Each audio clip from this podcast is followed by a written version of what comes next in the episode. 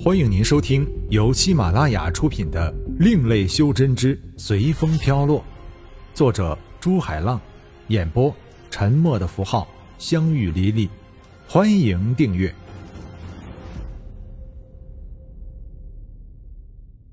第六十九章，天劫。先用真元力把玉融化吧，天宇说道。看到彭于和其他修真者在发呆，于是问道：怎么了？没什么，前辈，就这样直接用吗？于鹏问道。一般修真者炼气都是放在融化炉里，借助仙石帮助融化的，没听说过直接用真元力融化的。对，先用真元力把玉托在空中，然后再用真元融化，再去除里面的杂质，然后把这个法阵设在里面，再加上这个，还有这个。天宇边说边教，而于鹏按照天宇的说法做起来感到非常困难，毕竟第一次用这样的方法。天宇也看出了于鹏的真元不足，于是道：你们都把真元输送给于鹏，记住要慢一点。还有，于鹏接受了他们的真元，先在子府运行一周再用。在一众人的努力下，一块像腰佩的玉终于完成了。天宇把玉递给微胖的男子，解释道：这块玉里面我放了三个阵，其中一个是醒神和防守的，另一个是汇聚能量的，还有一个就是自动反击的。虽然都没有达到完美，但我想也是一件不错的。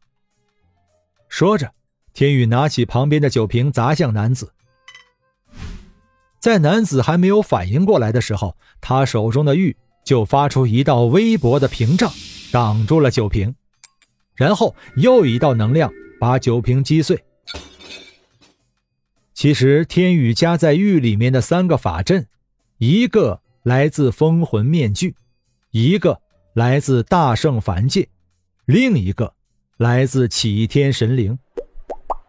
这彭于这些修真者没想到自己这些人练的东西竟然有这么大的威力，一个凡人带上它就可以和一个修真者对抗了。如果攻击你的能量越大，那么反震去的能量也会越大。怎么样，还满意吗？天宇问微胖男子道。微胖男子因为激动而微微发着抖道：谢谢谢大神，谢谢大神。大神，不知道能不能。其他有钱人马上后悔自己刚才为什么没有再加上去。现在我没有材料，也没有真元，能练出这样的东西是他们的帮忙。如果你们也想要的话，就去问他们吧。刚才我已经教了他们怎么练了。天宇道。这位大神给你机会只有一次，我们只是大神教的，所以也不会乱用的。要怪就只能怪你们刚才看不起这块玉。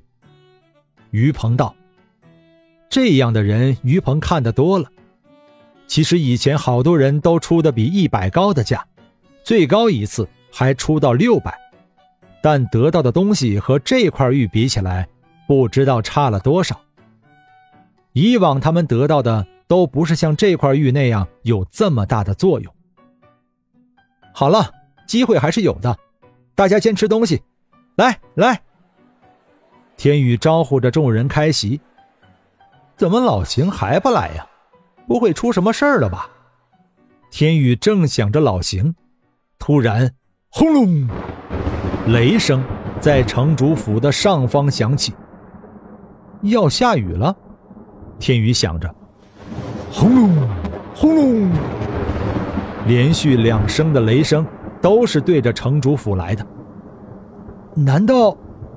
不及天宇细想，大片的云彩开始在城主府的上方云集，雷光闪动，天宇这才看清楚云彩有些怪异。按说要下雨的云应该是黑色或者白色的，现在怎么会出现黄紫色呢？黄紫色，糟了！天宇马上想到那是天劫呀，大家快点离开这里，到外面帮忙，让旁边的邻居离开，天劫马上要来了。大家虽然不懂什么是天劫，但看天宇紧张的表情就知道一定不简单。于是没几分钟，这里的人都走完了，只剩下几个修真的人还留在这里，因为他们知道什么是天劫，并且知道现在来天劫一定是守护神引来的，所以准备留下来帮忙。你们还不走？天宇刚准备去看看老邢，看到这些修真者还留在这里，着急道：我知道你们的修为是行云给你们的，所以你们想留下帮忙，但是你们的修为连一下劫雷都挡不住，留下来只会送死的。见天宇这么说，于鹏这些修真者也离开，去帮忙疏散外面的居民了。天宇看他们走了，于是就向刚才老邢在的地方跑去。一道闪电划过，还好刚开始的劫雷积蓄的不多，刚打到楼房就消失了。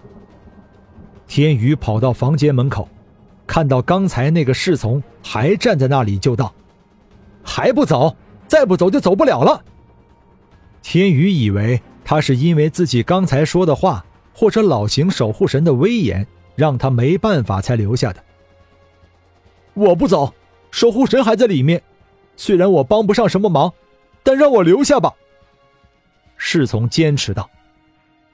侍从的一句话震撼了天宇，没想到他是自愿留下的，更没想到老邢在他们的心中原来占有这么大的分量。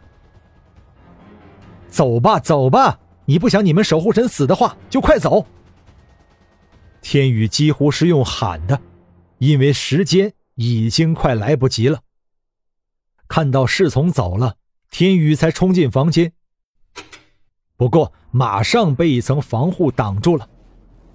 大哥，让我进去！天宇着急地喊道：老弟，你快走啊，我可以一个人对付的，你没有能量，等下我如果失败了就多搭了你一条命。其实老邢和天宇都知道这次肯定渡不过天劫，毕竟老邢这一百多年荒废了，而现在顿悟到了渡劫期。然而真元没有一下跟上来，所以天宇才会那么紧张。毕竟老邢没多久前还救了自己。快点放我进去啊，等下我还有办法帮你挡一下的。天宇听到外面的雷声越来越急，知道真正的天劫马上就要到了。快走，如果你当我是大哥的话就快点走。还有，如果我渡不过这次天劫，你帮我好好照顾这里的人民，你就对他们说我回去了。老邢的话有种决绝的味道。那我自己进去。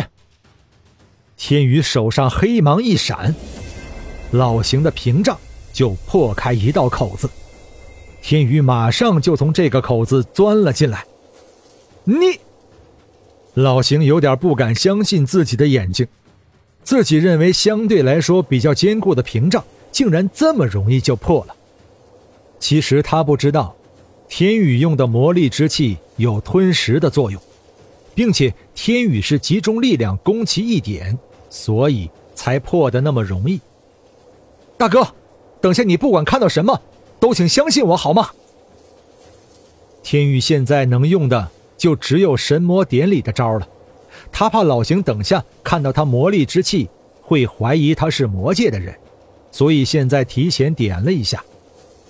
老弟，虽然我们认识没到两天，但我绝对相信你。